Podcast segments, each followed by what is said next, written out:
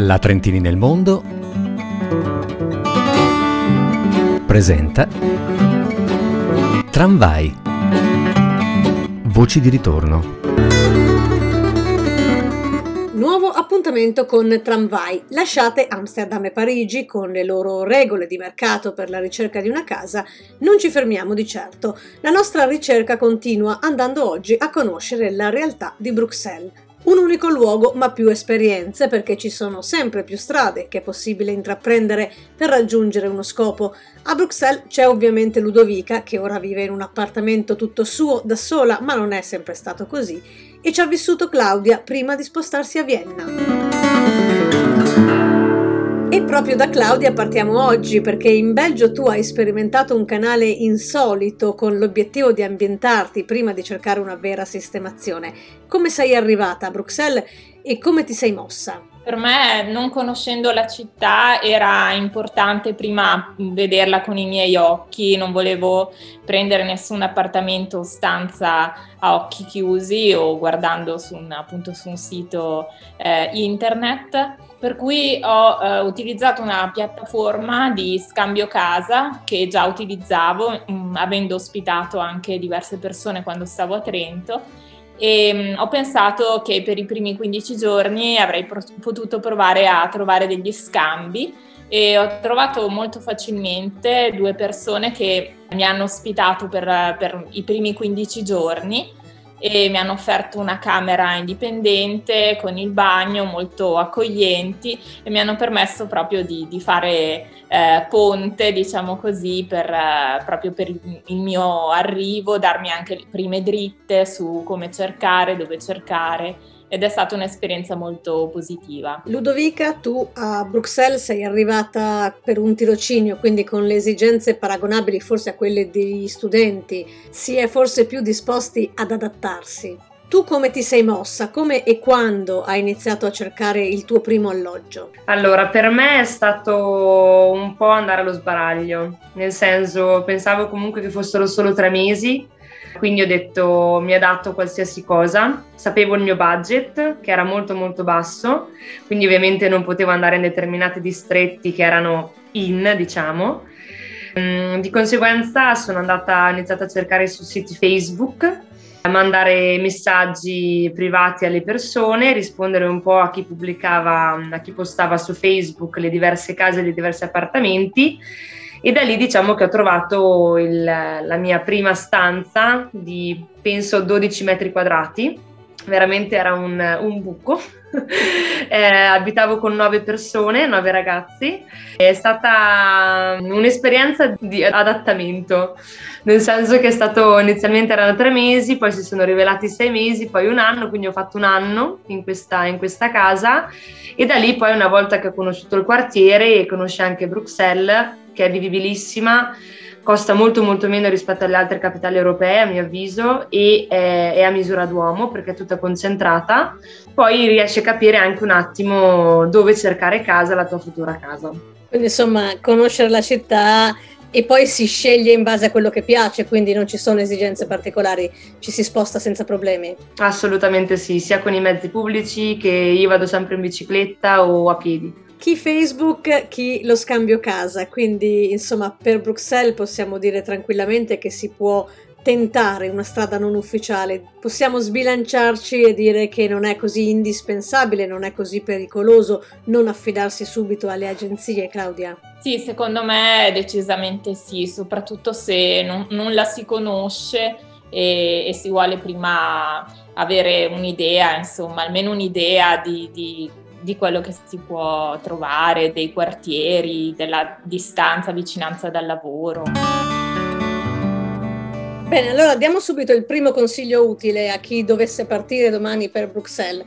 Zone da evitare, la città ha qualche periferia che è meglio, insomma, da nuovi arrivati evitare di frequentare? Ludovica. Come ogni città, come ogni città direi non vicino alle stazioni soprattutto la stazione nord e la stazione sud. Io abitavo vicino alla stazione nord quando sono arrivata la prima volta e ci sono stati un po' dei momenti creepy, come si dice, un po' strani, soprattutto la sera, mai è successo nulla, eh, quindi molto tranquilla, però si vedono cose che magari, ecco, potresti anche non vedere secondo me. Quindi insomma Claudia confermi le stazioni? Sì, confermo, ci sono come in ogni città alcuni quartieri da evitare a me non è mai successo niente, né ho mai avuto la sensazione di trovarmi in eh, pericolo a Bruxelles. Poi anch'io giravo sempre molto tranquillamente in bicicletta, a piedi, a tutte le ore, con i mezzi pubblici e non, non ho mai avuto nessuna cattiva esperienza. Dopo questa esperienza di scambio eh, sei arrivata ad un contratto e ad un tuo posto, insomma, a Bruxelles, immagino. In quel caso com'è andata?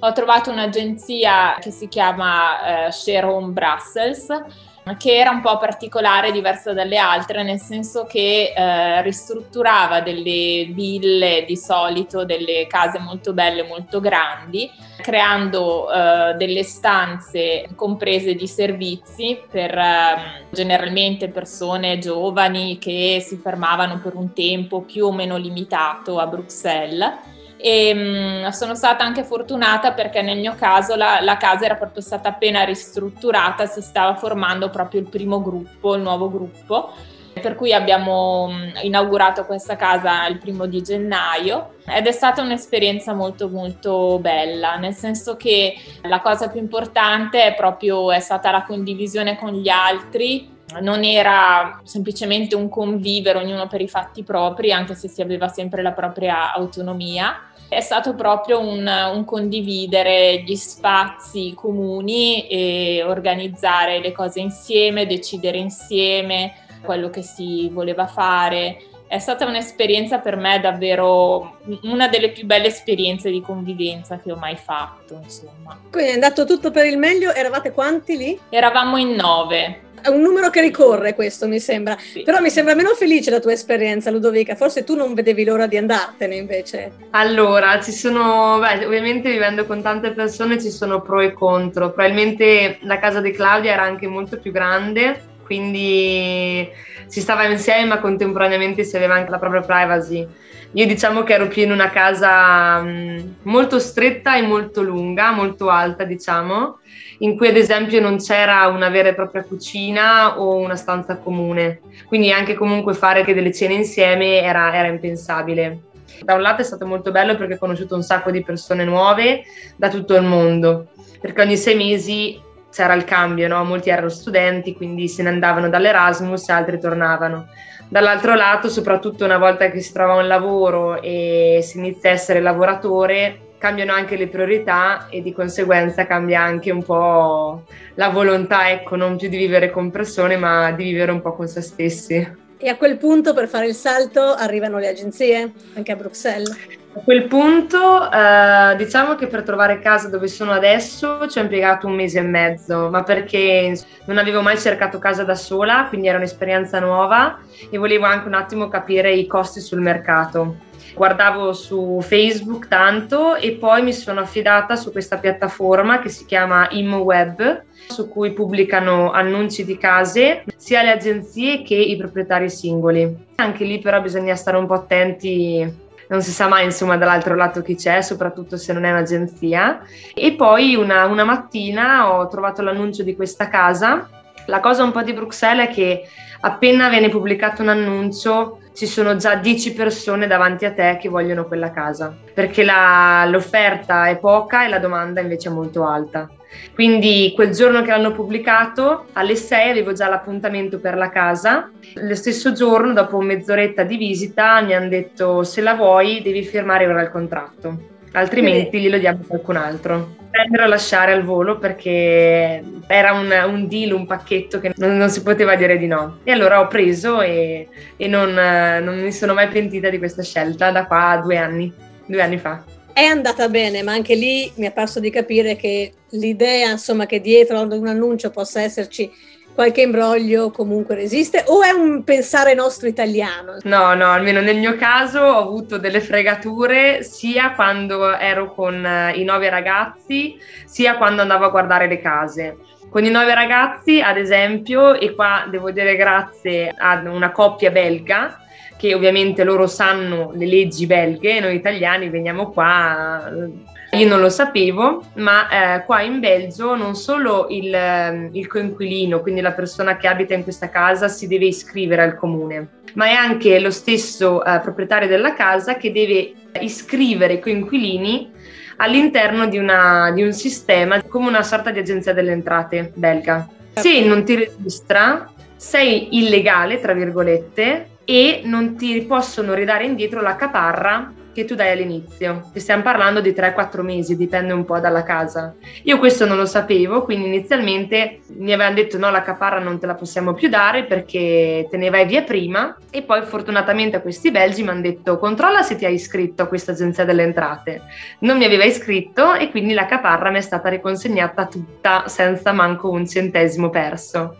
E uguale con i privati, sull'annuncio c'è scritto un prezzo, molto spesso poi vai a vedere la casa casa e quando inizi a parlare un, una spesa in più totale all'anno che non si sa però per che cosa sia, ti dicono spese in generale e lì bisogna un po' stare attenti. Claudia, confermi insomma tutto il mondo è paese? Sì, anch'io all'inizio quando cercavo tramite queste agenzie eh, ho avuto del, insomma, il sentore che ci fossero delle situazioni poco chiare che non ho mai approfondito più di tanto, però sì, secondo me bisogna sempre, sempre stare attenti per mia fortuna, insomma, questa agenzia era molto corretta da, da, tutti i punti di vista e forse semplificava quello che per me erano i punti diciamo più difficili che era uno il, fatto che fermandosi se, di solito le persone poco tempo no? questi contratti di sei mesi il periodo appunto in cui tu puoi dare la disdetta eh, è un fattore importante e in questa esperienza condivisa che ho fatto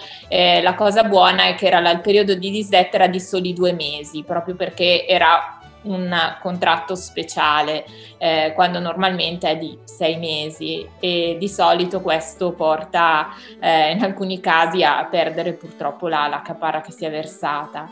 Quindi questo è un fattore a cui, a cui sicuramente bisogna, bisogna essere attenti. Per il resto sì, ovviamente, insomma, il buon senso e anche chiedere alle persone del posto aiuta tantissimo perché loro sanno, le regole possono essere davvero molto molto diverse da paese a paese, mai dare niente per scontato. Tra mm, Belgio e Austria, ad esempio, cambiano tanto le regole? Allora, in entrambi i casi eh, mi sono trovata forse più che altro perché siamo in delle capitali eh, di fronte a delle, una situazione molto simile anche a quella che ha raccontato Ludovica, cioè del prendere o lasciare. Quindi poco tempo per decidere e poco tempo anche per leggere il contratto, poco tempo per eh, guardare cosa può andare o non andare della casa. Io sono stata fortunata, ma la casa l'ho vista un quarto d'ora e sulla base neanche forse dieci minuti e sulla base di quello mi sono trovata a dover decidere. È chiaro che in quei dieci minuti non puoi proprio, a meno che uno non abbia un occhio eccezionale per ogni dettaglio, qualcosa può sfuggire e questo secondo me il, il fatto di trovarsi sempre in una situazione di, di pressione nel, nel, senso di tempo eh, non aiuta a fare delle decisioni ponderate, leggersi tutti i sottoarticoli del, del contratto. Quello che qui è richiesto, però credo anche in Belgio, e però forse a differenza dall'Italia è molto comune, è fare un'assicurazione che diciamo protegga dai possibili danni che possono avvenire in casa qui è considerata eh, quasi la normalità, nel mio caso è proprio inserito nel contratto. A Bruxelles, Ludovica? Sì, è la stessa cosa come in Austria. Parliamo di budget. Che budget di partenza bisogna porsi se vogliamo arrivare e fermarci qualche bel periodo a Bruxelles? Ludovica, con cosa sei partita? Allora, magari io sono anche un po' l'eccezione, eh? parlando un po' con, uh, con i miei amici qua di Bruxelles. Io avevo un budget di 300 euro e ho preso una stanza a 300 euro, 12 metri quadri vicino alla stazione nord, quindi ovviamente più ti avvicini a determinate zone, ad esempio il centro o tutta la zona Schumann, quindi dove ci sono le istituzioni europee, ovviamente il budget aumenta e non di poco più invece stai nella periferia che Gardo Nord, la stazione nord in sé non è neanche periferia, perché qua a Bruxelles non si parla di periferia come a Parigi, eh, già diminuisce. Però sì, diciamo che quei 300 euro per me andavano benissimo, adattandomi molto, molto, molto, molto, molto profondamente. Per un appartamento o una stanza in una casa anche condivisa, ma diciamo un po' più vivibile, a quanto si può arrivare? È una, una stanza, ti parlo un attimo vedendo anche i miei amici, le medie sono sui 700-800 euro una stanza, eh, in 4-5 persone. Questo era un po' il tuo budget, Claudia? Sì, era il mio budget, eh, tutto compreso, ecco, c'è da dire, in quel caso lì si intende tutto compreso internet eh, e tutte le spese, però sì, il budget è quello. Sono cifre che eh, forse noi siamo abituati a considerare per appartamento, no? invece qui in questo caso stanza in appartamento condiviso. A Vienna come va con i prezzi? Allora, Vienna è cara per gli appartamenti, direi a livello di Bruxelles più o meno siamo lì, forse eh, almeno nella mia esperienza gli spazi sono un po' più ampi, nel senso che eh, nel mio caso per un eh, costo di 900 euro al mese, però un appartamento di se- più di 70 metri quadri. Però i prezzi sono alti, anche qui c'è poca offerta per tanta domanda.